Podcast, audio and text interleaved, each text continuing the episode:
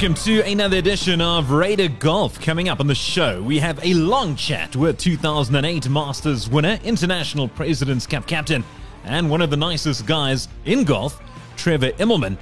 And we visit one of the most prestigious courses in South Africa, Royal Johannesburg and Kensington Golf Club, with their award winning GM, Chris Bentley. Welcome to Raider Golf.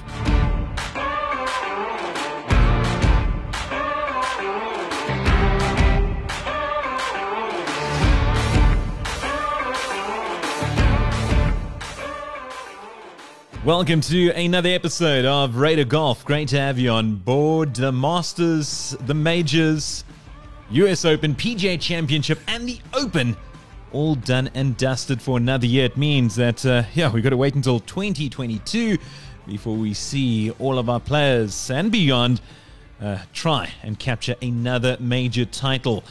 Louis Oosthuizen coming oh so close again uh, but unfortunately, it was not to be for the South African.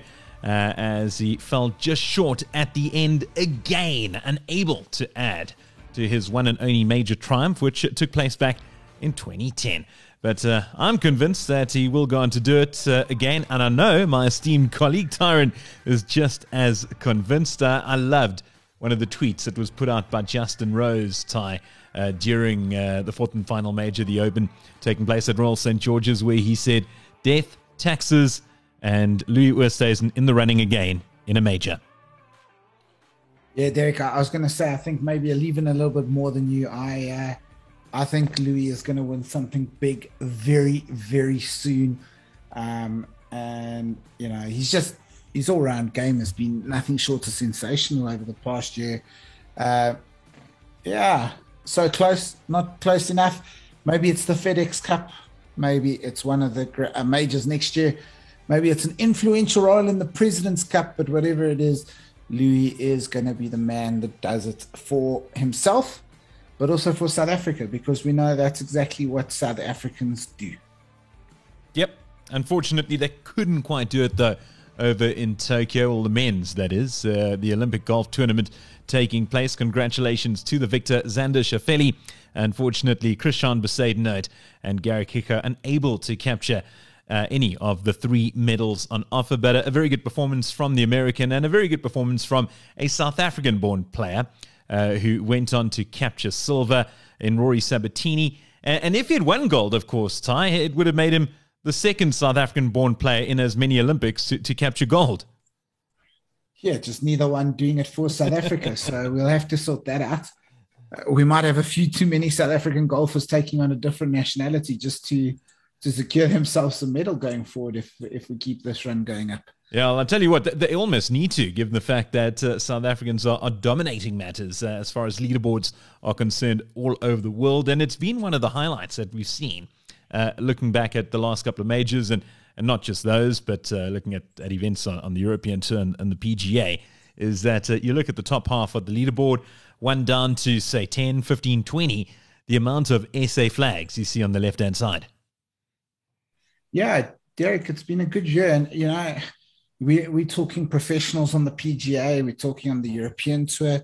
But, you know, we've got a lot of good guys playing here at the Sunshine Tour that are also doing incredible jobs listen, we we interviewed Christian Burke the other day after he's 56. That kid is mm. on fire. He's won three Bushveld tours. He's won the, he won his first IGT tour now.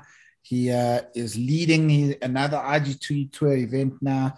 He, I mean, that guy, that guy's on fire. So we're talking Wilco Nienaber, we're talking Casey Jarvis, Jayden Schaper, but I think Christian Burke has basically uh, smashed himself into that conversation. And uh, yeah, I think uh, the thing that's probably made him mentally get over the line is that he appeared on Raider Golf. I, I was going to say there's uh, a little shimmering light out there for, for young professionals or amateurs that are listening to this. Christian Burke came on the show and the very next day won a tournament, and since then he's won even more. So that certainly uh, spurred him on. We'd like to think so. It's certainly no coincidence that his appearance on Raider Golf, his first appearance on Raider Golf, led to him uh, winning a a couple of tournaments. Uh, any golf that you played over the last couple of weeks? Ty and I have been begging you to join me. Fortunately, you missed out a, a couple of couple of rounds, but uh, we did have a great time out at State Mines. Yeah, look, I uh, my uh, day job. I'm in my financial year end, and uh, I, I, don't just cook the books. I actually create the books, so I have to uh, have to be there. So I haven't managed to play as much as I'd like to in the past few weeks. But uh, as I'll talk about it a bit later, I did get around at Royal Johannesburg on the West Course. Um, I did get there, Derek, and, and uh, not the first time this has happened, but I was running late um, and I got there and I ran to the first tee, obviously carrying bags. Uh, you know, pulled out my, my three wood to tee off, uh, hooked it about 12 meters to the left, uh, hit a nice second, nice third onto the green, get onto the green now I'm playing with guys that I don't actually know. I'm like, yes, they must think I'm the most disorganized like ever. Go to my bag, grab my putter, except my putter's not there because my wife has decided she likes my putter more than me. Um, and so she took it out of my bag and put it in hers. Uh, so, you know, when you don't know someone, I think, geez, okay, I'm just going to putt with my three wood. The Oaks all give me weird looks. Uh, I three putt and pick up for a ring and they were looking at me and they're like, you can use our putters, but now, like, I don't know the guys. Now I've got to be sharing putters. It was quite an experience. Uh, not a great round. Uh, I think I shot a 94, 95. Um, but I had a, a, superb round with my own putter at State Mines. Really good round of golf. Enjoyed it, hitting a nice driver. And just once again, it's just one of those courses that um, good shots get rewarded. Yeah, so I didn't have many rewards. In other words, no. Funny enough, I did. I actually really enjoyed my time out at State Mines, uh, as I always do. And you know, we saw videos going out and about of how cold it was in Johannesburg recently, and we experienced that at State Mines. We teed off at I think about eight o'clock. Initially, it was seven o'clock, and uh, Kevin, the GM, gave me a call uh, the day before we were teeing off, and he said, "Listen, just had some guys uh, pull out because of how cold it is. Do you mind uh, teeing off at eight, or would you like to?" And I mean, it was uh, a no-brainer. And uh, I told you, uh, you jumped into light, but uh, I think that was a response from everyone. And we went out in the course. It wasn't too bad, actually. I, I quite enjoyed it. But uh, I think it was the second hole, and you got the water surrounding the green. And uh, we walked past, and, and, funny enough, it was at par three, and, and we hit it long, and it we didn't see a splash, and it definitely went in the water though.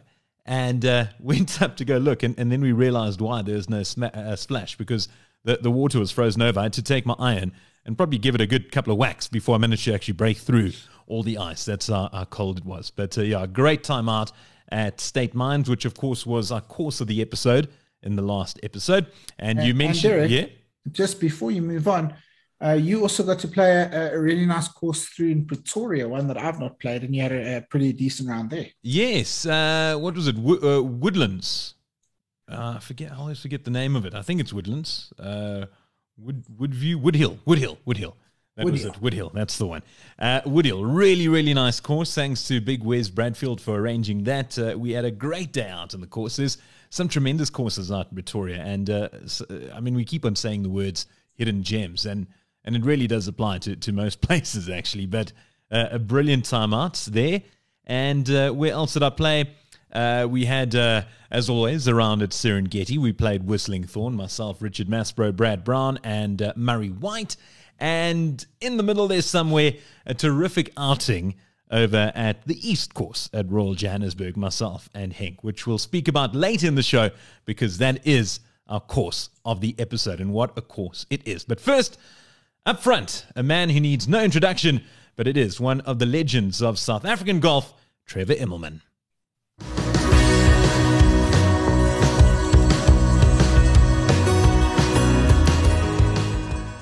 Hey there, this is Brian McFadden, uh, Irish singer songwriter, and more importantly, avid golfer. And you're listening to Raider Golf with Derek and Ty. Thank you very much, Brian McFadden, the man from Westlife, or formerly from Westlife, gone on to bigger and better things, and uh, a massive golf fan. I'll tell you what, uh, I'm a massive fan of our next guest, arguably the biggest one that we've had on the show, Ty. It was uh, a couple of days ago, I was playing golf with Richard Maspro, friend of the show, and uh, we were playing at Serengeti, of course, the home of Raider Golf. And I told him who I'd be speaking to, or you and I would be speaking to, and his face absolutely glowed. He said, You're in for a real treat because he's one of the best men in the golfing world, especially when it comes to interviews. And uh, if that's Richard Maspero's opinion, then it is an opinion we value very highly. And I don't think he's wrong at all. I agree entirely. Let's get straight into it. Uh, he is a Masters winner, doing so back in 2008. Uh, he has uh, won all over the planet. He's gone on to be a renowned commentator, and he'll also be captaining the international team at next year's President's Cup. Welcome to the show, Trevor Immelman. Hey guys, how's it going? It's uh, great to join you guys. I must say that's that's quite the intro there. I, I need to take you guys with me uh, all over the world to just you know get everybody ready when I arrive somewhere. okay, okay, I agree. uh, that was uh, that was great, but yeah, great to join you guys. Always awesome to uh, to speak to some fellow South Africans. Yeah, it, it, really is great to have you on the show. And I know we've been trying for, for a couple of weeks now, and you're a very busy man, but uh, I was so keen to to see how keen you were to, to get on the show. And uh, you are the second major winner that we've had on the show, following uh, in the footsteps of Michael Campbell, who we chatted to a, couple of weeks ago in uh, previewing the US Open. But Trevor, we, we chat to you now uh, on uh, the, the tail end of the Olympic Games with the men's competition mm. having just wrapped up. Did you enjoy watching that? Uh, Xander Schauffele going on to, to capture the gold medal. Nice to see golf over in Japan uh, doing so well. Yeah, I actually did uh, did enjoy it. You know, I think for those of us that have been golf fans for for a long time, it still feels just a little weird to have golf in the Olympics. You know, it's still trying to find its feet here. This is the second time it's being played in the Olympics, and and uh, we're trying to get used to the format. And should the format stay the same? Should it be more of a team event? And uh, and so still in its infancy, so to speak, from that standpoint. Uh, but yeah, I thoroughly enjoyed watching it, uh, seeing uh, you know all my friends from all these different countries all over the world represent uh, where they're from, and I thought that was a lot of fun to see. There's something definitely special about representing your country. it just lights a kind of a fire inside of you that's really hard to even explain. And so that was a lot of fun. And over here in the US, I live in Florida, or I've been in Florida this week. And um, so the golf was coming on kind of in what they would call prime time here. So from like 7 p.m. at night. So it was nice. You could do whatever you wanted to do during the daytime. And then after dinner, you could settle in and, and watch the golf. So that was kind of cool for uh, my family and I, my son and I, to, to sit down and watch all the guys play. And what an exciting finish there with the playoff for the bronze medal. Um, you know, I wasn't just rooting for the South African guys we had over there, but all the international players as the uh, President's Cup captain. So nice to see CT come through in that uh, playoff for the bronze medal as well. Yeah, Trev, obviously in 2003, we throw way back, but you won the World Cup of Golf for South Africa with mm. Rory Sabatini, mm. um, who is, of course, now an Olympic silver medalist for Slovakia. Mm. Um, must be a, a, bit of a weird one watching him represent uh, Slovakia as his country. Yeah, it's a, look, it's a little different. Uh, you know, I think he explained exactly how and why uh, that all came about um, with his wife and uh, wanting to find a way to grow the game over there. Uh, and so, you know, kudos to him. I mean, he did it. He went out there and played fantastically well. I've known, I've known Sabo since we were teenagers uh, playing junior golf down in South Africa, and the guy has been a great golfer for many, many years, and he has been on the PGA Tour for more than twenty years, just absolutely crushing it over here uh, five or six wins, I believe. And if you look at the all time money list, I believe he's in the top 30 all time on the PGA Tour. So he's been a great player for a long time. Anytime he plays well, even now in his mid 40s, anytime he plays well, I'm, I'm never surprised. I mean, the guy is very, very talented, hell of a competitor. And, you know, even that putt that he made on the last hole, that that's that to me is how I know Sabo ever since we were kids you know, when there was a putt on one of the last few holes that had to be made, uh, he generally would make it. He has unbelievable timing for the moment, uh, and and being able to achieve when when uh, the moment's at its biggest. And so, uh, yeah, I got a little smile on my face when he made that putt. I mean, that that was just him in a nutshell. So uh, happy for him that he went out there and, and played so well. And and now late in his career, the guy's got a, a silver medal to to show off. So that's really cool. Yeah, and and you brought it up originally. Uh, you know, maybe should the Olympics be a team event? Uh, because unfortunately, we we see the Olympics is plagued by a number of top players pulling out for various reasons. We saw South Africa's own Ashley Buhai pull out uh, mm. due to the fact that you know any any illness or anything she wasn't covered with her sponsors. Um, so yeah, I mean, what what would for you, Trev? What what for you? keeping Olympic uh, golf at the Olympics, what would be the best format in your opinion? Gosh, I uh, I haven't really thought about it uh, too much, uh, but you know, as we as we throw it around here, uh, it, it's just been a little weird. The the the start that Olympic golf has gotten off to has been a bit rocky. If you think back, they had the Zika issue that made a few guys not want to go down to Rio. Uh, they now got the coronavirus that the whole world has been dealing with for over a year now that um, probably and possibly caused some some withdrawals uh, from the men's and women's competition this time. So it's been a, a, tough sledding here in the first couple of times. Hopefully, by the time they get to Paris, it'll all be open and, and people can just go without any worries, just go to compete, um, which is what we all love to watch. Uh, but as far as the format goes, you know, should there be some kind of team element? Should it be two players best ball? Should it be two players combined the score? Should it be a men's and a women's player competing together for their country? There's so many variables. You know, another one that uh, that you could do is you could have, uh, let's call it like make up a number, 36 holes uh, stroke play or 54 holes stroke play. 54 might be a bit long. 36 holes stroke play, and then take a certain amount of players, uh, let's call it the top eight, that then go through to match play and they compete in match play for the medals. Uh, there, there could be a lot of different ways to do it.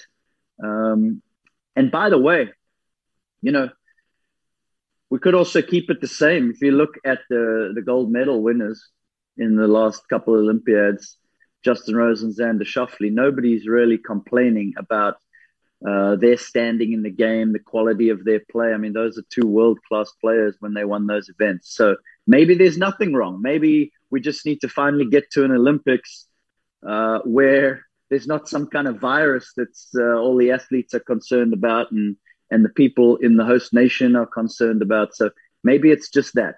But uh, there's no doubt that uh, there, there definitely is something special about it. I think we all just need a little more time to get used to having golf in the Olympics. But uh, I, I, certainly have enjoyed it uh, in Rio, enjoyed watching it in Rio and now in Tokyo. Yeah, this is going to segue nicely into to my next question, and and we move on to to your achievements. But you know, I had an interesting conversation on the course with Richard and uh, a friend of ours, Brad Brown, who's a fairly well known broadcaster, and he's done a hell of a lot in the triathlon space. So he loves mm-hmm. the Olympics from the track and field point of view and and we're playing and we're debating whether golf should be an Olympic sport. I mean, this debate's been uh, as old as the hills, and it, it applies to many, many sports. And uh, I'm I'm of the opinion, and I've heard it bandied about quite a few times. So I, I didn't create this, but I, I like the the ethos is that if a, a gold medal is the highest achievement in your respective sport, then then it should be an an uh, Olympic sport. And then Brad said, "Oh, great. Well, then then golf should be in." So I said, "No, hold on a sec." because the majors is, is, what you want to achieve in golf. He goes, no, but mm. I would I would rather want to achieve a gold medal. So I said, yeah, but you're a, a triathlete, so it makes sense. But you know, yeah. as a golfer, I would rather have a green jacket, and and I'm speaking to someone who owns a green jacket. And of course, the the Olympics, uh, well, it wasn't around when you you were playing, but. Have you got that sense from other players? You know, gold medal is uh, because from a fan's perspective, that's how we perceive it. And that, cool, it's nice yeah. to have that gold medal for for Justin and Alexander, but it is the big four that everyone aims for. And and of course, you've got arguably the biggest of the four. Yeah, it's it's definitely a cool uh, conversational topic because um, I could easily sit on both sides of that. Mm. Uh, you know, growing up uh, in the game and and being a student of the game and really to a certain sense idolizing the players that won major championships. You know, I'd sit sit home late late at night in Somerset West. My parents would let me stay up and watch the final nine holes of the majors. You know, right as you guys know, midnight, one in the morning, sometimes even later, and uh, it was just so thrilling for me to see these champions win majors and that's how i grew up wanting that's what i grew up wanting to do and wanting to be a part of trying to find a way to have that opportunity to maybe pull something like that off. And uh, now with the olympics it may in- evolve into that. Look time makes everything feel more special. And so with this only being uh, the second time that it's back now maybe that'll change in, in, in 20 years, 50 years, who knows? But I, one thing I will say is that I don't see the four major championships being uh, supplanted, so to speak, by, you know, Olympic medal. Winning an Olympic medal is far greater than these four. I could see it maybe at the same level or maybe right near there. Uh, but you know, these major championships have been around for so long, such a huge part of the game, and have always been the yardstick of of career achievement. That I, I don't see that changing uh, anytime soon. Uh, but I sure do see the significance of winning a gold medal growing exponentially. You know, as as golf stays in the Olympics uh, going forward. Yeah, I do concur, and I think we could probably uh, equate the same philosophy to the current majors in that when they started out, they were seen as relatively insignificant. And, and as you say, time time makes things uh, a lot more prestigious uh, as it goes on. Now, done with the Olympics, let's speak about that green jacket. And and I love saying it was a wire to wire victory. I know officially uh, wire to wire is when you don't you aren't tied with anyone else, but mm. I don't really care because I like claiming it the fact that we've got a South African who had a wire to wire victory in 2008 at the Masters. And admittedly, I mean, you weren't one of the favorites going into it, but uh, man, oh man, what a, what a, an amazing four days. Yeah, it was incredible. Look, uh, back in those times, there was always only ever one favorite. His name was Tiger Woods. I don't know if you guys have heard of him. Uh, so well, well, well we know Rory, uh, Rory Sabatini certainly has. so uh, so yeah, you know, back back when I was playing, it was a good and a bad thing because thank, thanks to Tiger Woods, uh, you know, I was able to make a good living because he brought so much attention and sponsorship and money uh, to our sport that it just really took off like a rocket ship. And and so I'm extremely thankful to him for that. But on the flip side, from a competitive standpoint, yeah, he just used to kick our butts every single week. So anytime you rolled up to a major for about a 15 year stretch there, uh, he was the clear cut favorite. And a lot of times, to be quite honest, it was not really even if he was going to win, but it was by how many he was going to win. So uh, it was an interesting time as a as a as a, a competitor to try to wrap your mind around that. And at times, all you could really do was say, okay, look, I'm going to be hanging about, and if somehow uh, this guy falters, which generally doesn't happen, maybe I can pick one or two off. And then on the back of that, you have other guys that were winning multiple majors at the time, like Ernie and Vijay and uh, players like that, uh, Mickelson. So uh, it was a r- really interesting and exciting time in our sport.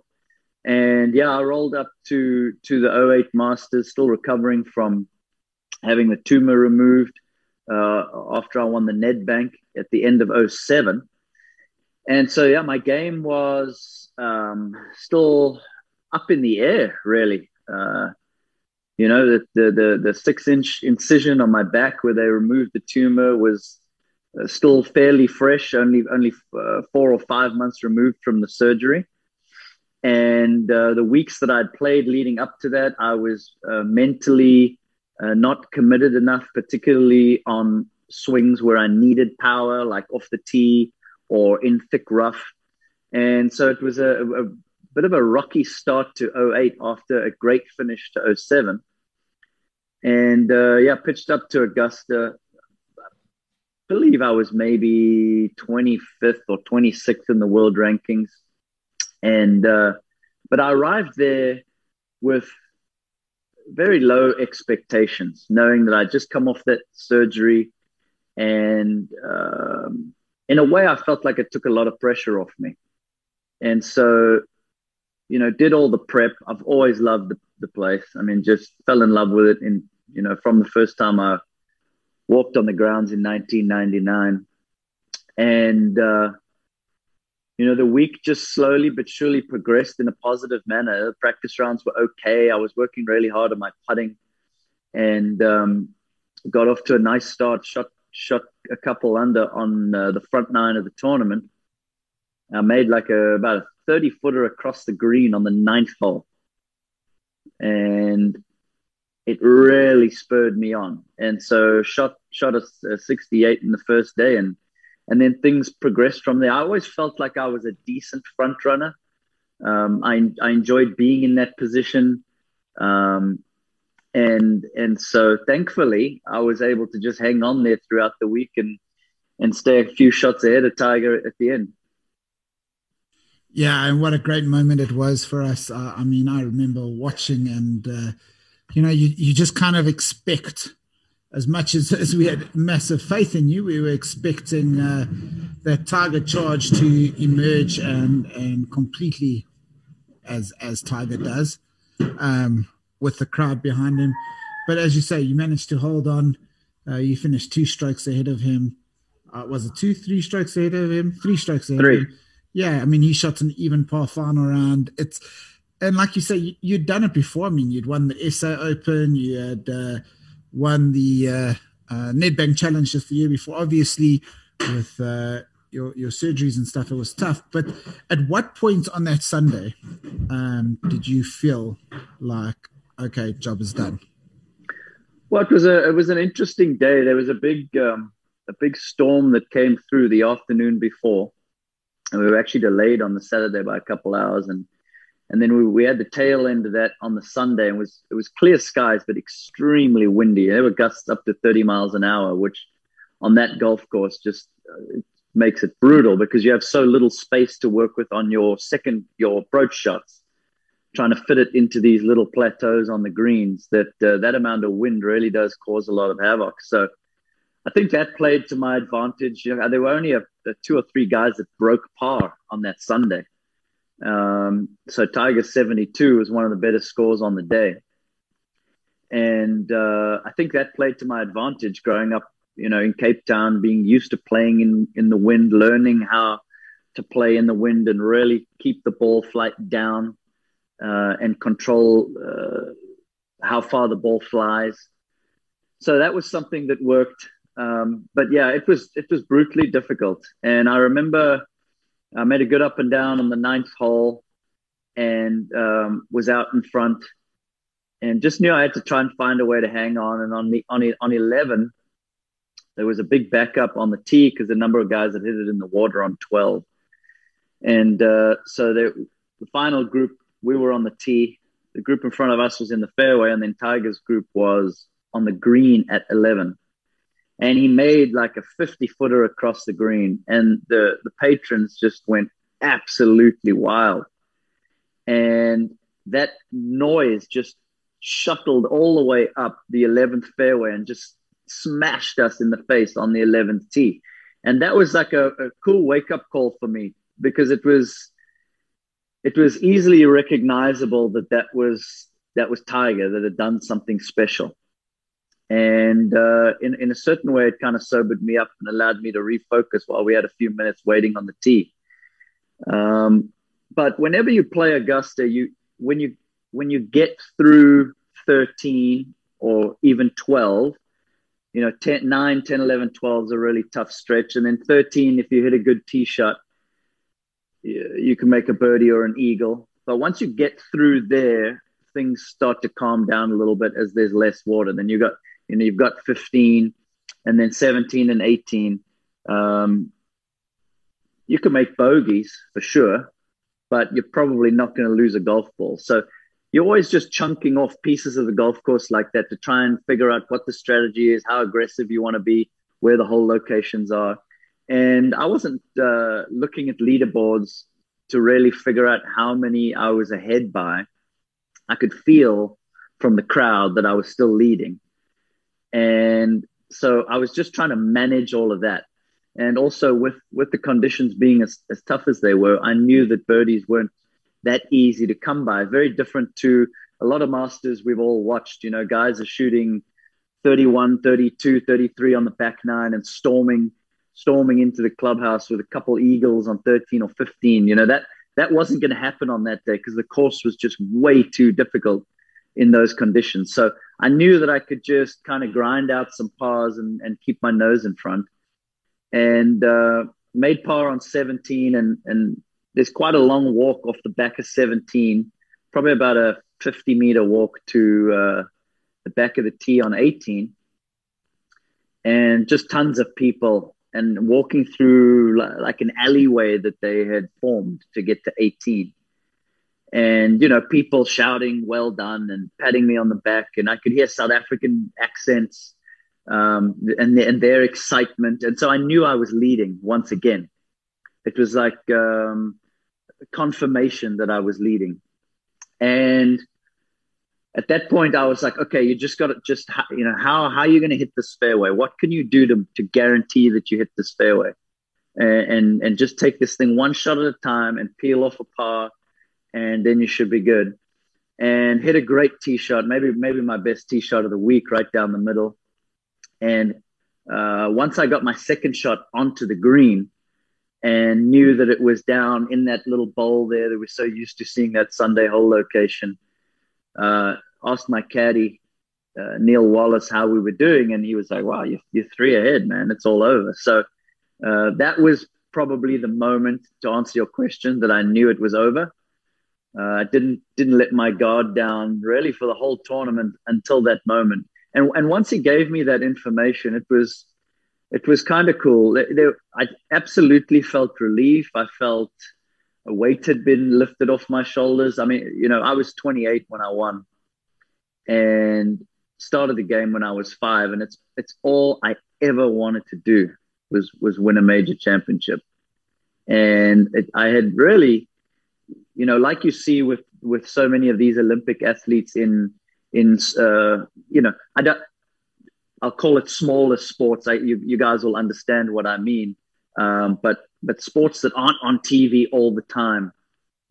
You see and understand and read about the the dedication that they show for this one shot at getting an Olympic medal. You know, every four years, uh, and you you you clearly understand the pressure they're under and the sacrifices they've made and what it means to them. You see their reactions in defeat and in winning, and it just it hits you so hard. Uh, the the effort that they've put in. And in a certain way, that's how I felt. I, you know, I, I felt like I dedicated my life to to to achieving something like that, winning a major. And so, for me to be three ahead and be able to walk up that 18th fairway, like I'd watched so many times uh, in in years past. I watched my first Masters on TV in 1986 when when Jack won his sixth green jacket, you know, for me to walk up the 18th and and really come out of uh, the zone, so to speak, and lift my head and my eyes and actually start to focus on people in the crowd and and hear what they were saying and hear the applause and see my family standing behind the green that was something that that I'm really grateful if I if I had to for instance if I had a one shot lead and I knew I had to two putt that moment would have played out so differently because I would have totally been blocking everything out, trying to just hold it together for another, you know, three or four minutes, trying to find a way to two putt from 15 feet. So uh, that that was really the moment that that I knew that that I had achieved that, and and then it was just so cool to to climb your way up the hill there onto the 18th green and and really pay attention to everybody around and and enjoy that few minutes without having to worry about uh, making a putt. So yeah, that that was really the only moment that that it hit me, and then after that, it was just just a whirlwind for you know the rest of that evening and, and a couple more days doing a bunch of media. Trev, one of the other great, great things about the Masters, I mean, obviously there's so many, and we could we could spend three hours just saying what's great about the Masters. But one mm. of the mm. great things about the Masters is when you are a champion, you get to host the champions dinner. So I've got two questions for you. Mm-hmm. The first is uh, your menu, and I've got a chair in front of me, was Bobotie, um, Sosatie spinach salad, milk tarts, and South African wines. I mean, mm-hmm. that is quintessentially a perfect South African dinner. Mm. So the first part of the question is, how quick was it to decide? The second mm. is, since you've joined the list of champions, which has been your favorite champions dinner? Yeah, the first first first part was it took me a little while. It uh, I wanted to make sure that it, it had a distinct South African feel to it. Um, you know, for a number of reasons. Number one, obviously, very proud of, of where I come from. And number two, it had been 30 years since we had had a South African champion. And the last, last South African winner was Gary Player in 1978. And so I felt like it was overdue for us to have, uh, you know, some some South African cuisine in there. So I thought long and hard about it. Obviously, the the, the easy choice would have been a braai, but uh, I thought it could be it could feel too much like you know what Americans would call a barbecue or a Texas barbecue or um, uh, that kind of feel to it. So I wanted to go with something a little bit uh, different. Um, and it, it it came off really well. We worked really hard with the chefs at Augusta National to get it uh, dialed in perfectly. My wife did an amazing job um, with the bobotie, um, helping them out with that, and and the milk tart, and everybody loved it. You know, I I, I distinctly remember uh, Jack Nicklaus coming up to me after the dinner, and you know he's made a lot of trips to South Africa. He absolutely loves South Africa and he was like, "Oh man, that milk tart was amazing." Just how you know, just how I remember it from from when I traveled to South Africa, and things like that uh, just felt so good. Um, had had uh, biltong and droëwors, you know, for the appetizers for the guys uh, when they arrived for cocktails, and uh, the players just loved it. And so that was a proud moment for me, uh, especially when Gary uh, stood up and spoke and introduced me um, you know, he's somebody that, that all of us have looked up to for a long time uh, as, you know, still what I think is, is our greatest athlete that we've produced ever from South Africa. So uh, that, that was just an amazing evening that I will never, ever forget. And so fortunate to be able to go back every year after that and, and feel that same emotion and preparation and pride from uh, whoever is the defending champion. And there's been a number of great ones. I mean, look, they're all great. It's, the scale goes from uh, amazing to great. So there's like it's not like there's any bad ones. So, uh, but if I picked out a few that that have really stood out to me, um, the the the last year Arnold Palmer was at the dinner was incredible. Uh, he got up and spoke and was very emotional for everybody. Uh, he was in tears and you kind of got a, a feeling that there was something uh, that he felt so strongly that that would be his last champions dinner and uh, he turned out to be correct uh, unfortunately for for all of us golf fans. But that was uh, a real uh, uh, like transcendent experience to be sitting just a few meters away from this legend of the game and feel how uh, how he felt about being a Masters champion, about being an ambassador for the sport, and telling us how much it's meant to him and how we need to continue that legacy. And so it was uh, it was quite surreal. And uh, then Adam Scott did an amazing job when he did the dinner. Uh, had some awesome Australian wines, Penfolds Grange from the 90s, and did like a surf and turf from Australia, which was great. Uh, a few years ago, when Tiger was defending champion, that was quite something. Uh, his speech was also very emotional. He was he he was in tears, recounting how uh, you know after the accidents and everything he had been through with his knee, he wondered, there were times whether he wondered whether he would ever play again.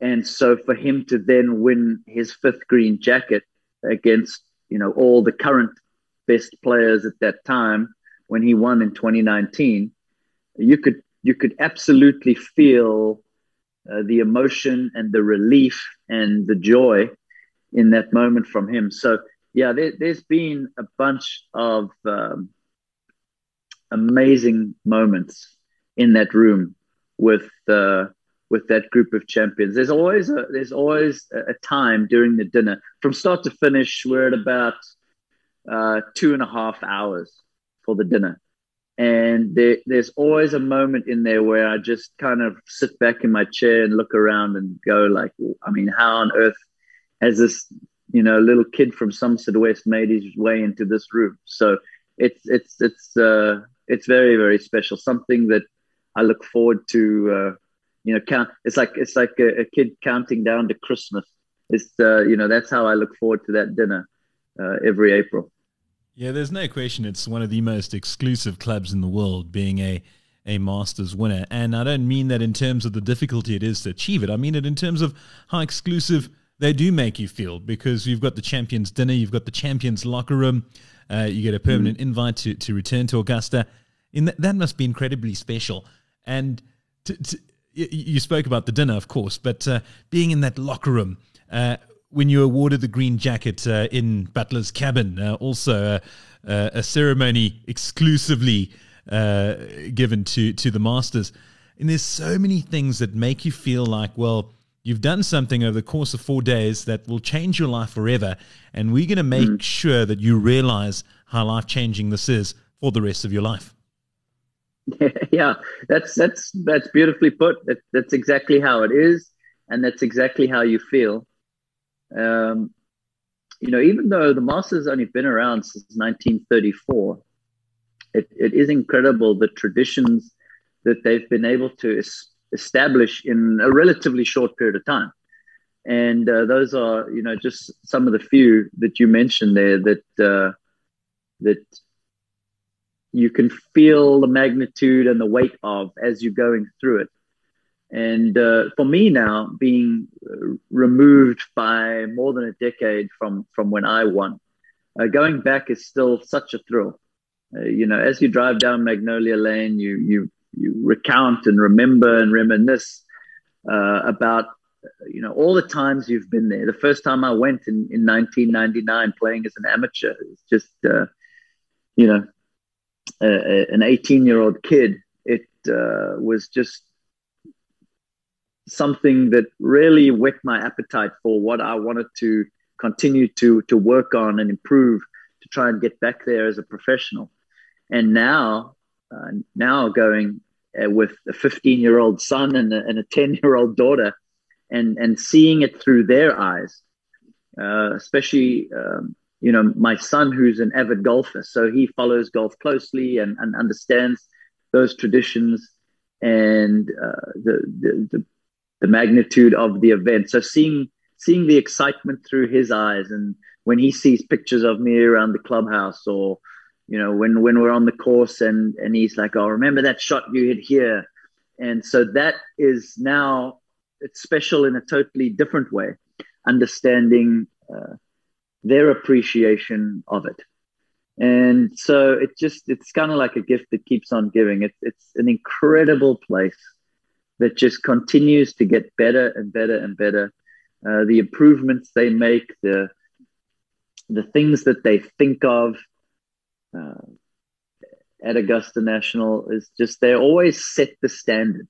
And I think they set the standard not only in, in our sport of golf, but for all other sports to to uh, mimic and copy. You know, you, you look at the the app that they launched a few years ago and how all of a sudden, you know, it didn't matter where you were in the world, you could watch every, every single shot of mm. every single player off of this app.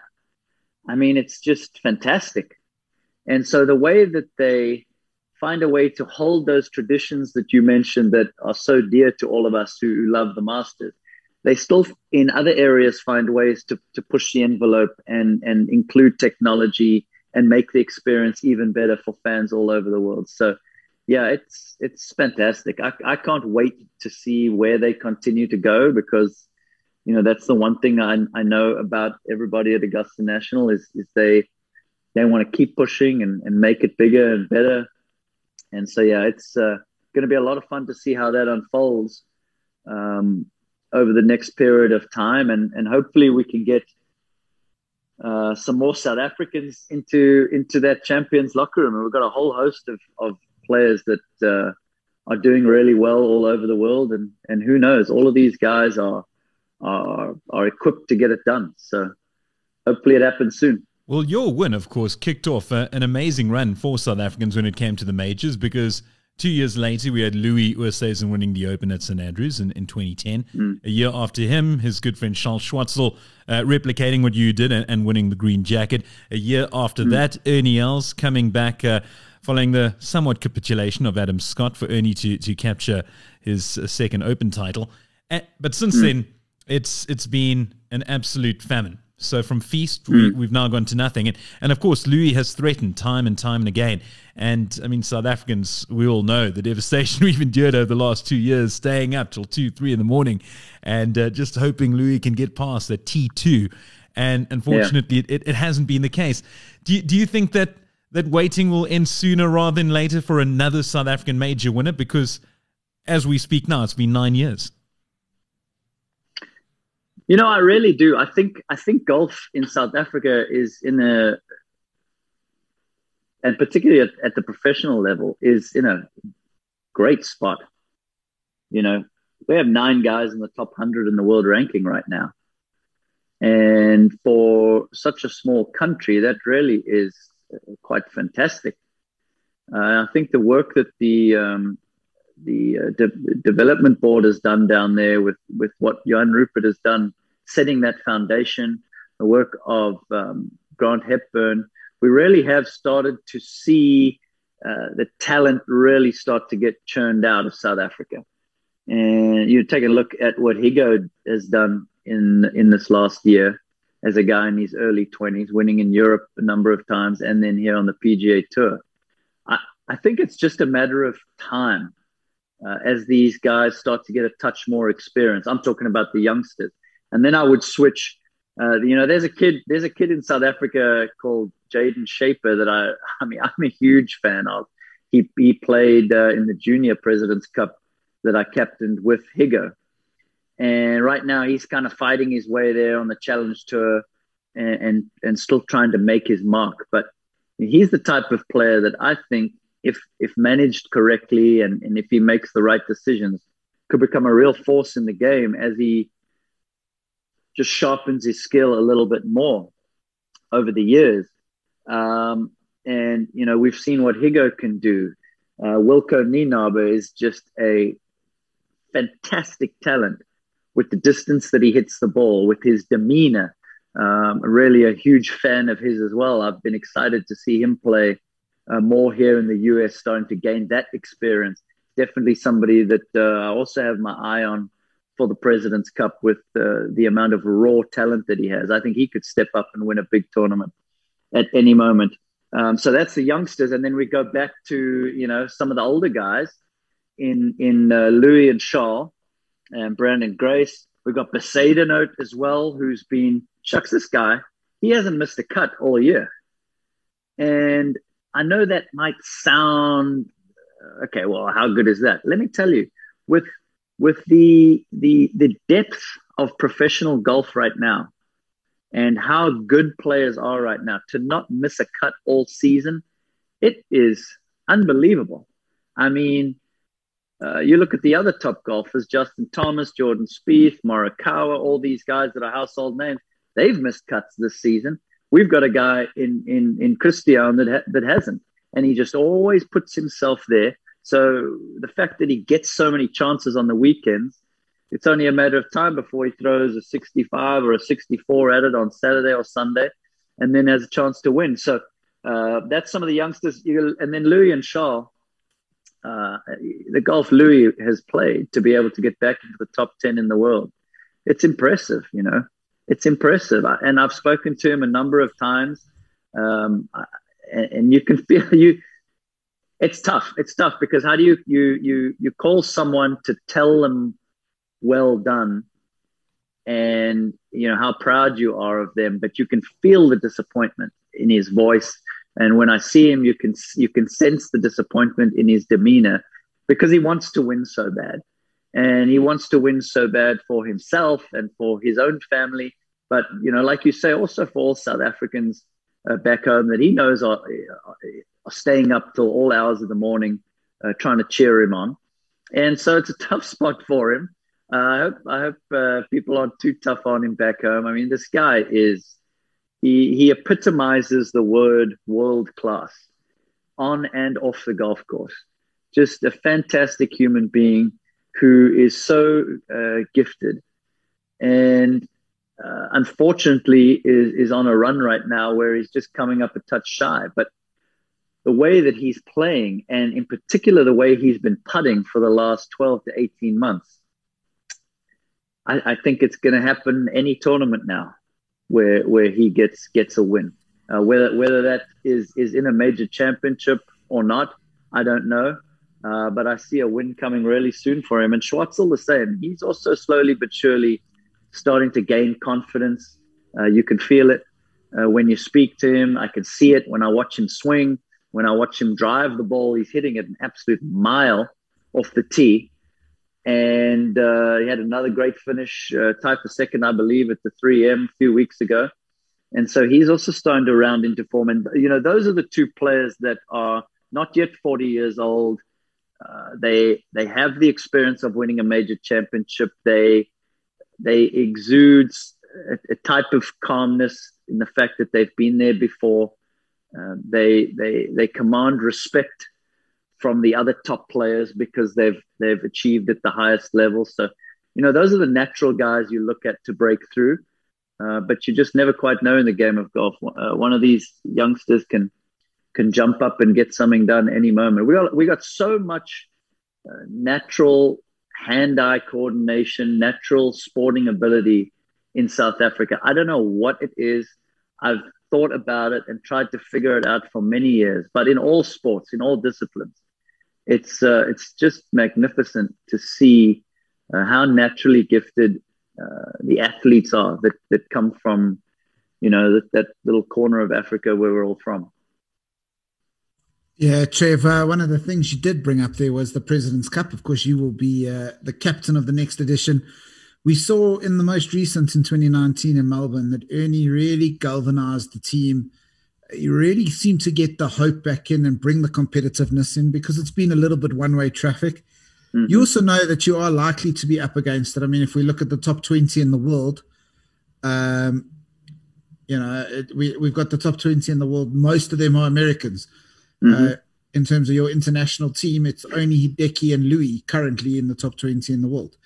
Mm. So, I mean, it, it is a tough challenge. Um, but uh, are you are you uh, enthused by the performance of the team in 2019? Have you chatted with with Ernie and Gary and and all of that to to really take the opportunity to um, to go and and uh, for lack of better words, uh, the Americans 'n bliksem. yeah, look, that uh, answer is yes. I, I'm I, I, I am so excited about the opportunity. 2019 was huge for us, and and Ernie, in my opinion, was the best captain we've ever had uh, as the international team uh, for a number of reasons. First of all, just his size and presence uh, as, as you guys know, was was something that gave our youngsters confidence. Uh, because when when Ernie walks into a room, you you feel it. Uh, you feel uh, he, he, has a type of an aura about him that great athletes and successful people have, and so that was something that all of our youngsters could draw on. You know, we were the the youngest team ever in the history of the Presidents Cup. Uh, we had seven rookies out of the 12 players. And so that was something that these young guys could really draw on. And he, he did bring the spirit back into our team and uh, gave us a certain sense of belief that maybe we could cause an upset. Because you're, you're 100% correct. It's a, it's a giant mountain to climb when you look at 2019, the average world ranking on the American team was 12 and a half, and the average on our team was 42 and a half. So that tells the story on paper right there. But uh, we feel like now, through all the work that Ernie did and uh, the assistant captains did leading up to 2019, we feel like we have a, a platform from which to build, and we have a system that we believe in, and we 100% understand that the the team camaraderie and that that spirit that you speak of is something that needs to be um, expanded upon. And so that you know that that's what we need to do. It's a huge challenge for us. We had eight different regions of the world represented in that team in Australia. So I mean, shucks, you can only just imagine what our, our, our buffet dinner line looks like. You know, we're looking we're looking after players from China and Japan and um, all the way to Canada and Chile and Mexico and South Africa and Australia. And so we are casting such a wide net um, over over countries and regions all over that the cultures are so different, and so that's a huge hurdle for us to overcome. We feel like we we've started the process and we have a, a plan to continue to do that. And I think if we do that, we, we can cause an upset. I mean, we, we proved it the last time. Now, we fell short on that Sunday. And I still believe that we, we should have got it done with the lead that we had throughout the week, but it wasn't meant to be. And, and we, we learned from the mistakes that we made on that Sunday.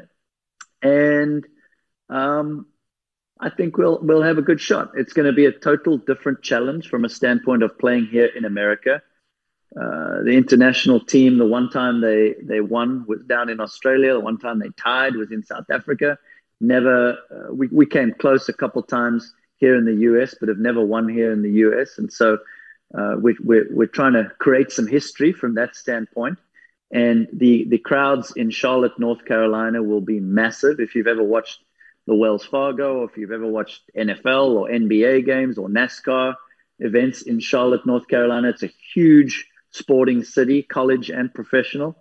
And so there'll, there'll be uh, great fan support for the American team. We'll have to find a way to deal with that as well. But, uh, you know, I, I like where, where our squad is right now. Like I said, we have a bunch of youngsters. Um, the Niemanns of the world, the Sungjae Ims of the world, Higgo, um, so many youngsters that really are uh, coming on strong. And then we start to blend in uh, the more experienced guys like Louis and Hideki and Leishman and Cam Smith is another youngster. And all of a sudden you can get to 12 that really look pretty good. Now, does it look as strong on paper as the American team does? It probably never will. And, you know, the European team doesn't either at the Ryder Cup, but they seem to find a way. And so we draw a lot of experience from that as well. I've spent um, a, a, bunch of time with, with Harrington and Bjorn and McGinley, uh, picking their brain, trying to understand how they uh, do it for the European Ryder Cup team and uh, try to, you know, fast track our process, so to speak. But we feel like we're on a nice path. Um, Ernie did an amazing job creating a logo for us and some, some team colors and chemistry could be built upon from that. And so, yeah, you know, we're, we're doing our thing slowly but surely. And, uh, you know, we'll be ready when the time comes. And uh, hopefully, hopefully we can cause a, little upset and, and that'll uh, spark some energy into the event, uh, event for years to come. Yeah, I, I don't doubt it. Uh, last one from me, Trev, is can we expect you and the international team to all take on the spirit of Cameron Smith and grow mullets?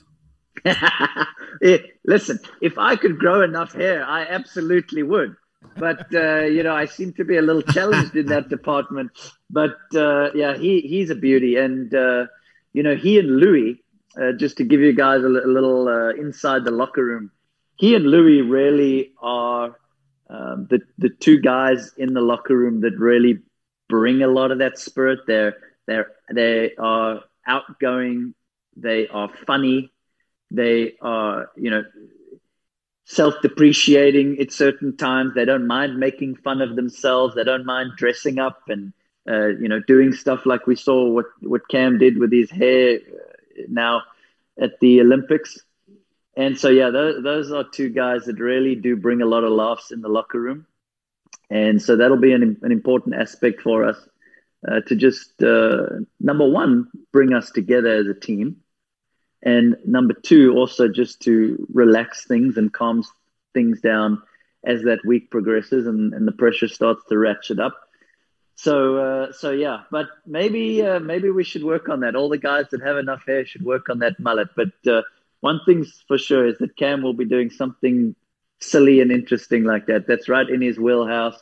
He absolutely loves it he's just one of those guys that wants people to have a laugh he doesn't take himself seriously at all so he's uh, he's an absolute beauty. Yeah, one of the things that certainly stood out for me, Trevor, during the recent Open Championship was the commentary from Thomas Bjorn. And South Africans know it, but I actually quoted Thomas on Twitter and it got a massive response uh, from people all mm. over the world. And and Thomas was speaking about Louis, and it was going into the final day, and just about as he was about to tee off, of course, the, the crowd was all screaming his name. And he said, Yeah, make no mistake, Louis is very, very popular uh, amongst the crowd. But there's one place he's even more popular, and that's in the dressing room because he is yep. such a lovable and likable guy. All the players want to be around him. 100% accurate. And, uh, you know, it's not just him, it's his wife as well. Nel-Mare is just uh, fantastic. Uh, and the two of them bring such a beautiful energy um, to to the team room uh, just calm and relaxed, just as as we would know him as South Africans, but extremely funny and up to have a good time, and uh, just great people to be around. I mean, he he is absolutely going to be a massive part of our team on and off the golf course. Uh, with with not only just how great of a player he is, but the experience he has of playing in Presidents Cups, winning uh, and competing at the highest level in majors, but then also uh, in the locker room with with the ability to diffuse a situation and relax things. Uh, he really has such a magnificent way about him that is extremely valuable to to the team room.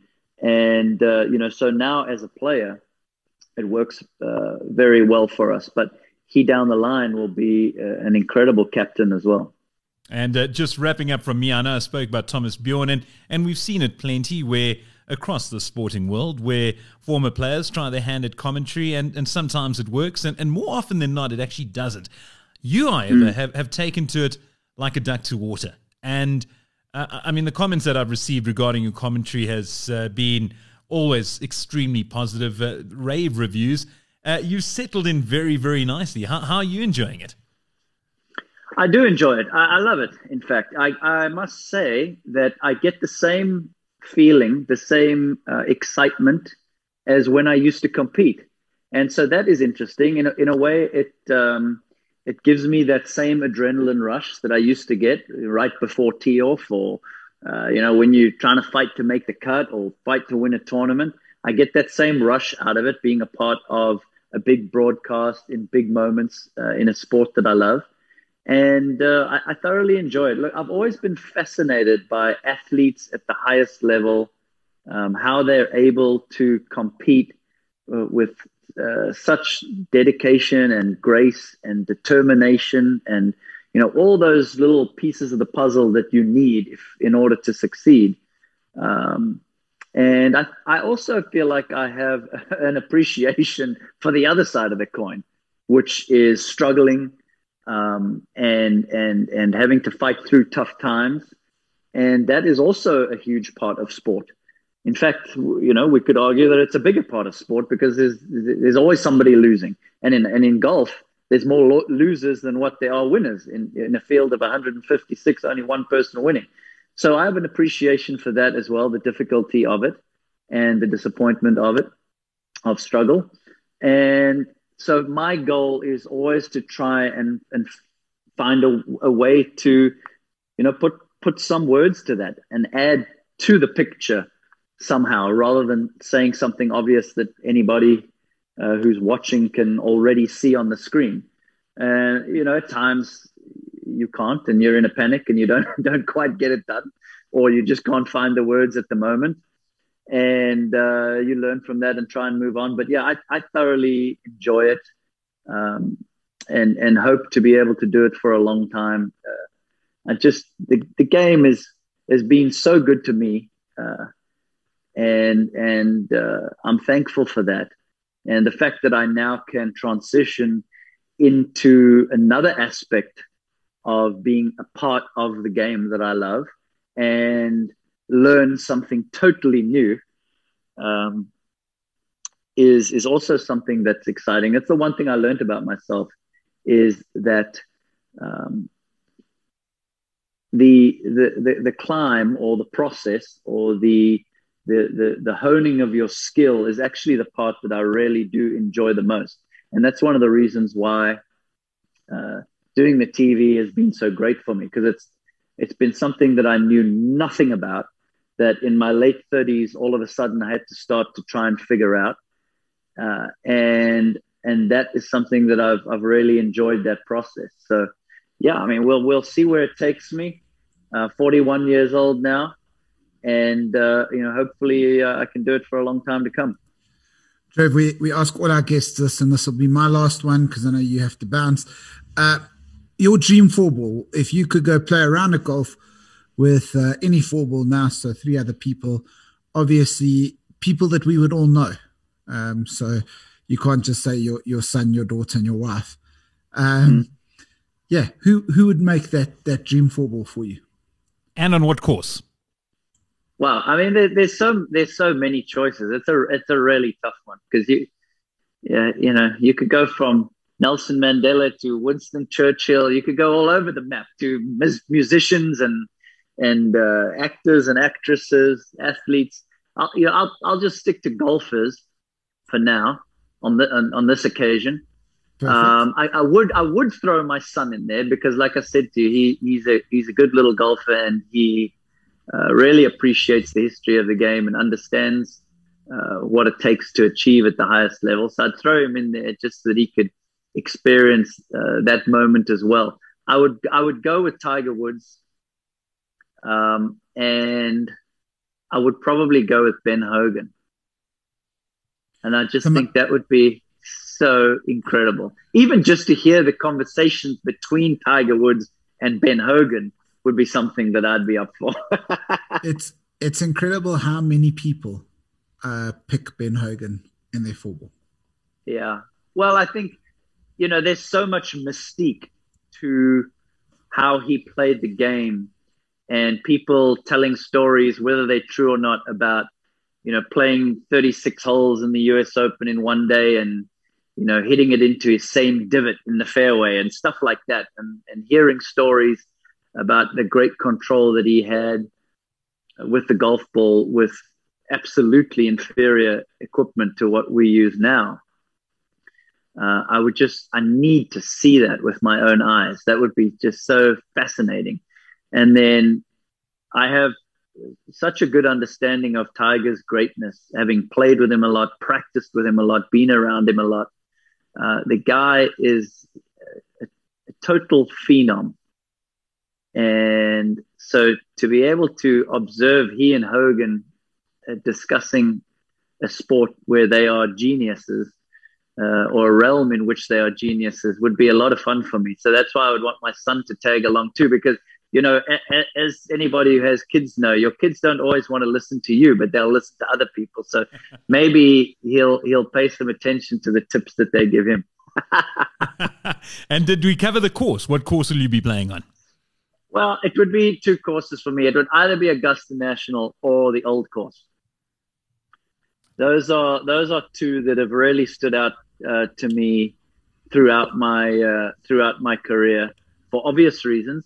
And if you know, if it were a South African course, I would actually probably throw Leopard Creek in there because it would be such a cool experience with the wildlife and and uh, and all that kind of stuff. So that that would be cool too. That, that's actually my profile picture on Zoom. That's me sitting outside the Leopard Creek uh, clubhouse oh, when I played in November last year. Spe- I see it. I've had I've had a few drinks in that clubhouse before. It's a wonderful place. Trevor, it's been so so good having you on the show. I know we overran a little bit. Uh, best of luck at the doctor, and man, we enjoyed that hour. Thank you. Sweet. Thanks so much, boys. Have a good one. Uh, keep up the good work. Thank you so Thanks, much. Trev. Cheers, Trev. Bye. Cheers. Cheers.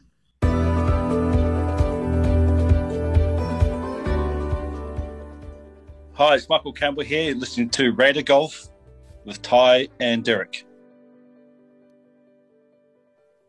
Welcome back to the show. Now, from a South African doing wonders based overseas, we go more local to a South African doing exceptionally well closer to home, particularly here in Johannesburg. He's been on the show before. Uh, he certainly is a massive friend of uh, Raider Golf. But uh, Chris Bentley, it wasn't too long ago, a couple of days ago, in fact, where I got the press release saying the national winner of the 2021 PGA Management Award. I'm honored to be recognized by my esteemed peers at the PGA and uh, bind this award to the incredible teams of staff at Royal Johannesburg and Kensington Golf Club. He is the GM of Royal Johannesburg and Kensington, as announced, named the 2021 PGA Management Award winner. Chris, welcome once again to the show and uh, congratulations on the award. Tell us a bit more about it. You must be exceptionally stoked. Hey, Derek Ty. Yeah, thanks for having me on the show again. Uh, yeah, absolutely honored with this award by my peers. Um, you know, these are these are guys that I work with. They're my competitors, and I'm not I'm not sure there's a better award. Um, so absolutely humbled and yeah, very chuffed. Yeah, I, I can completely understand why. Tell us a bit more about what the award entails, and yeah, I can imagine a, a lot of hard work goes into being able to capture something like this. Of course, you don't do what you do to to earn this award, but it is nice to be recognized. Yeah, absolutely. I mean, there's 160 odd full PGA members that go through the voting process, and it starts with the nominations. Um, so you need your peers to nominate you. That's followed by the regional winners, and the regional winners then on to the national winners, and from there we go on to a awards ceremony with the PGA, which we are blessed to hold here at Royal Johannesburg and Kensington Golf Club. And the overall PGA winner of the year is announced, and that's on the 20th of September.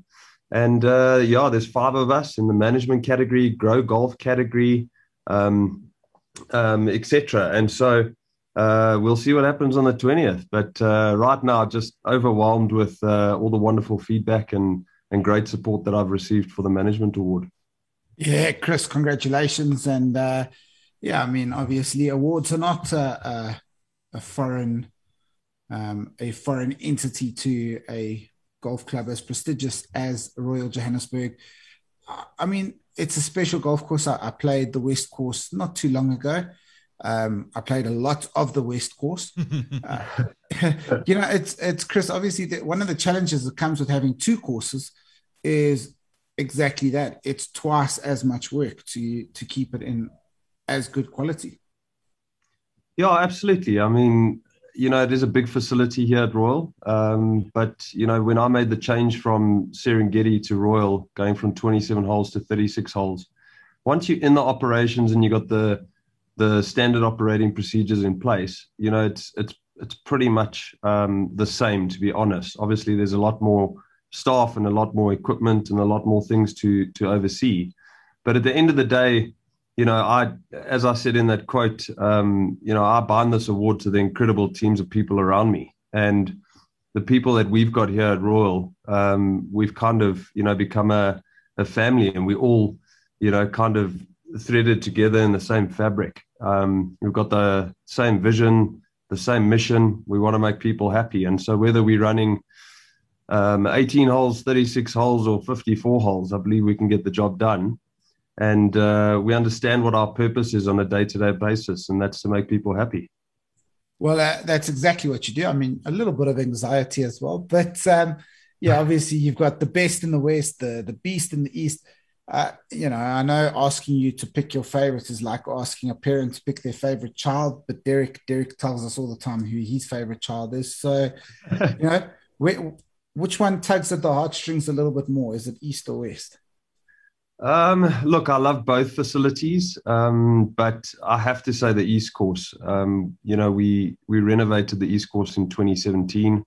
Um, I was fortunate to project manage that process, and so having been through that renovation and bringing it to life to the facility that you see today, um, it's it's pretty close to my heart. And you know, every time I, I play around a golf there and I get up on that six tee box and just look down, and I remember you know the the going through the the hard days of construction and uh, serious conversations with our architects and all the guys on the ground, uh, what it's turned out to be. So I think just because of the amount of effort we've put in there, um, and and the awards that that golf course has won, it sits pretty close to my heart. But in saying that, uh, next year we are planning to renovate the west course, so that might change.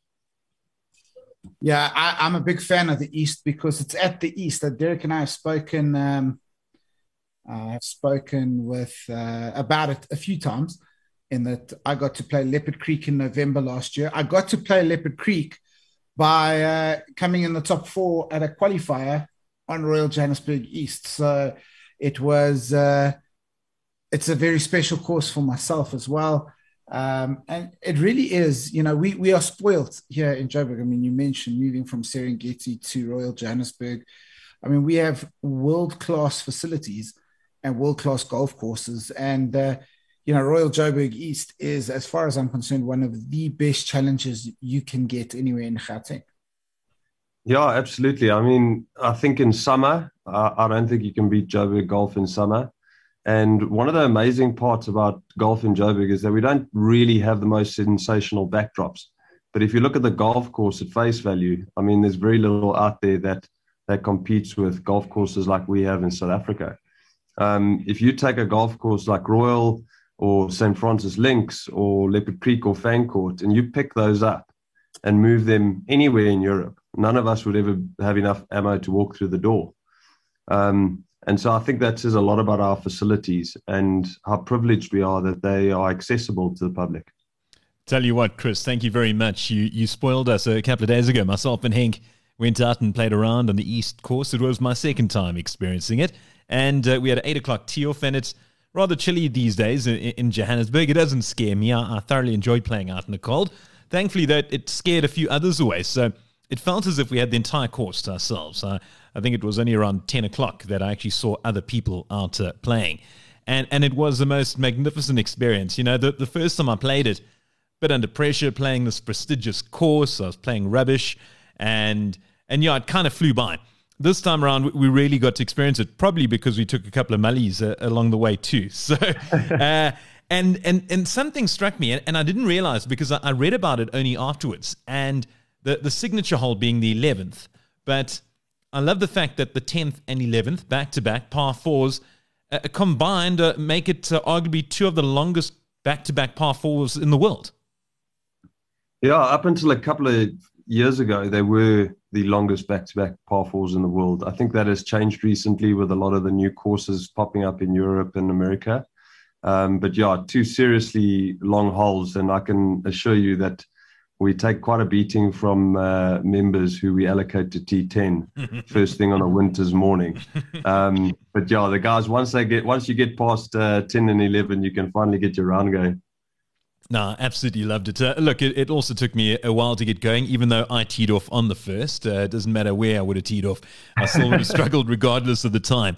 But uh, something else that I read about it, and, and, and something that's fascinated me, I've tried to find out a bit more because – uh, it was it in, in 1998 you merged uh, with Kensington to become Royal Johannesburg in Kensington. However, Kensington uh, fell away uh, decades earlier. And, and, what does the Kensington bring to the party? I, I love the name. Just try to to work out the combination. Yeah, so Kensington Golf Club was um, based just around the corner from from Bruma and um, they were a really successful golf club with a, a, a really long waiting list. And Royal had two courses and wonderful facilities. And you know the committees at the time, they got together and said, "Look, you know we've got lots of members, you've got little members, but you've got this amazing facility. Why don't we get together and and merge the two? And so in 1998, the committees finally got it done and they merged. And from a economies of scale perspective and bringing this new element of culture into into Royal, I mean, it's been a unbelievable success story. I think I think it's um, it's it's the type of thing a lot of golf clubs should be looking at in the future because you know alone some clubs are struggling, but together they could be absolutely exceptional. Chris, uh, obviously, as a a sensational golf course, you also host some great uh, competitions. And and really, what is what is the uh, creme de la creme of competitions that uh, Royal has hosted? Well, sure. I mean, Royals hosted uh, serious competitions in the past, um, namely nine South African Opens, um, 12 Joburg Opens, and uh, numerous other co-sanctioned events and Sunshine Tour events. Um, but in recent years, we've we've moved our focus to support amateur golf. Um, obviously, the club is is known as the home of golf in South Africa, having all the associations based here. Um, but we've been proud to host the SA Amateur Championships. Um, might I say the combined SA Amateur Championships, men and women, um, who play simultaneously across both golf courses. And it's been it's been an amazing event to to put together. Myself and Grant Hepburn came up with the idea about three years ago.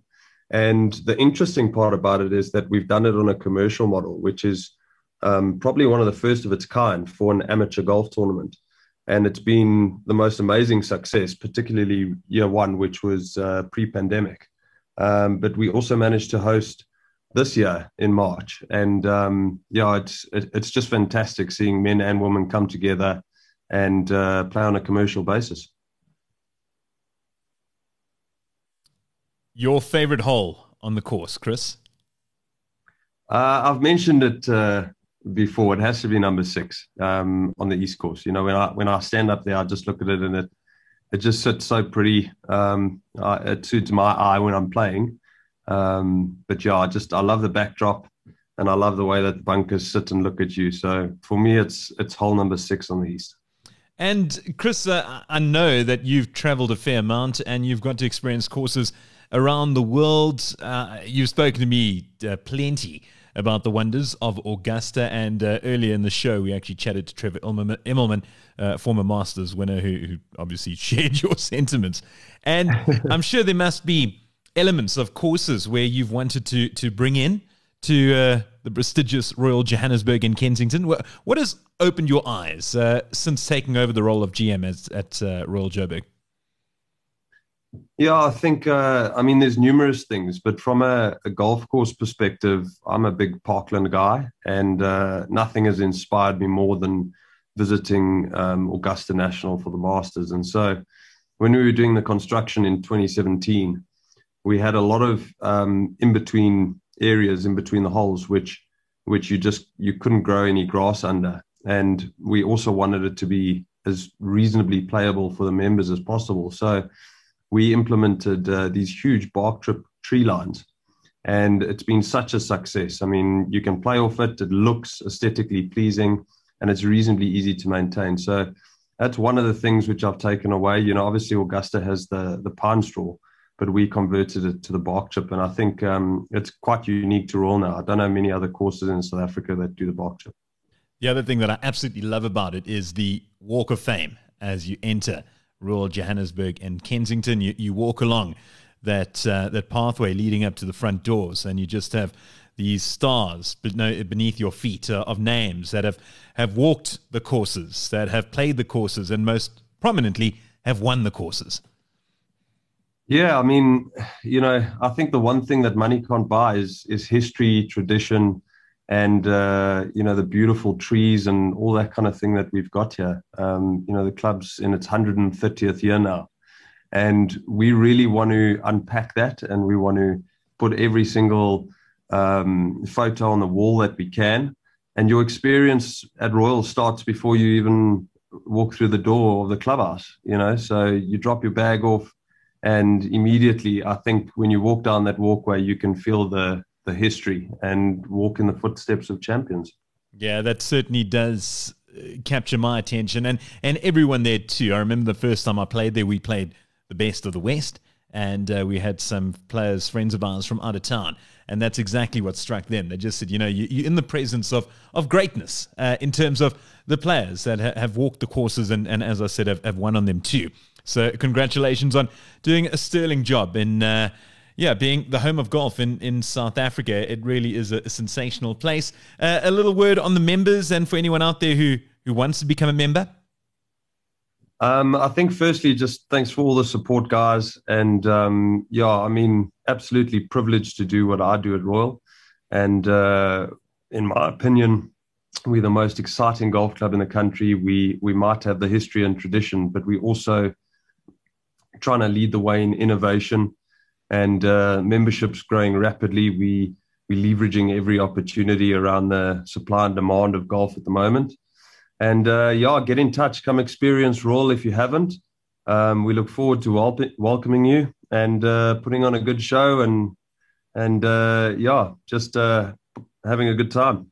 Ah, absolute pleasure. Thank you, Chris, for, for all you're doing on the for the golfing community, for the golfing world with regard to the course, and also with regards to the management side of things, as is proven by the award that you won. And uh, we wish you all the best uh, in the near future as you go on to bigger and better things in terms of awards, not in terms of clubs, because you really are at a sensational place doing a, a superb job. So, yeah, you have it. If you haven't played it, I tell you what, you have to go and play Royal Johannesburg. And uh, Chris, I'm going to put you on the spot. My apologies. We always do this uh, with uh, our courses of the episode.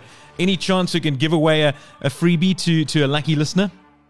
With absolute pleasure. Go for it. Four ball on the East course, oh. and uh, we would love to host you. Oh, magnificent. Uh, I tell you what, uh, you will not be sorry. The Beast of the East, and it takes some taming. I'm uh, yet to do that, unfortunately. Uh, Chris, uh, we've lost time. Unfortunately, I had to run off. But uh, I'll tell you what, you can wrap up the show with me. It uh, concludes another episode of Raider Golf. We featured the brilliant Trevor Immelman. What a guest. And now the superb Chris Bentley, who's in charge of uh, one of the greatest courses in South Africa, if not the world. Chris, thanks so much. we'll see you out on the east or west. Thanks for having me, guys. Cheers.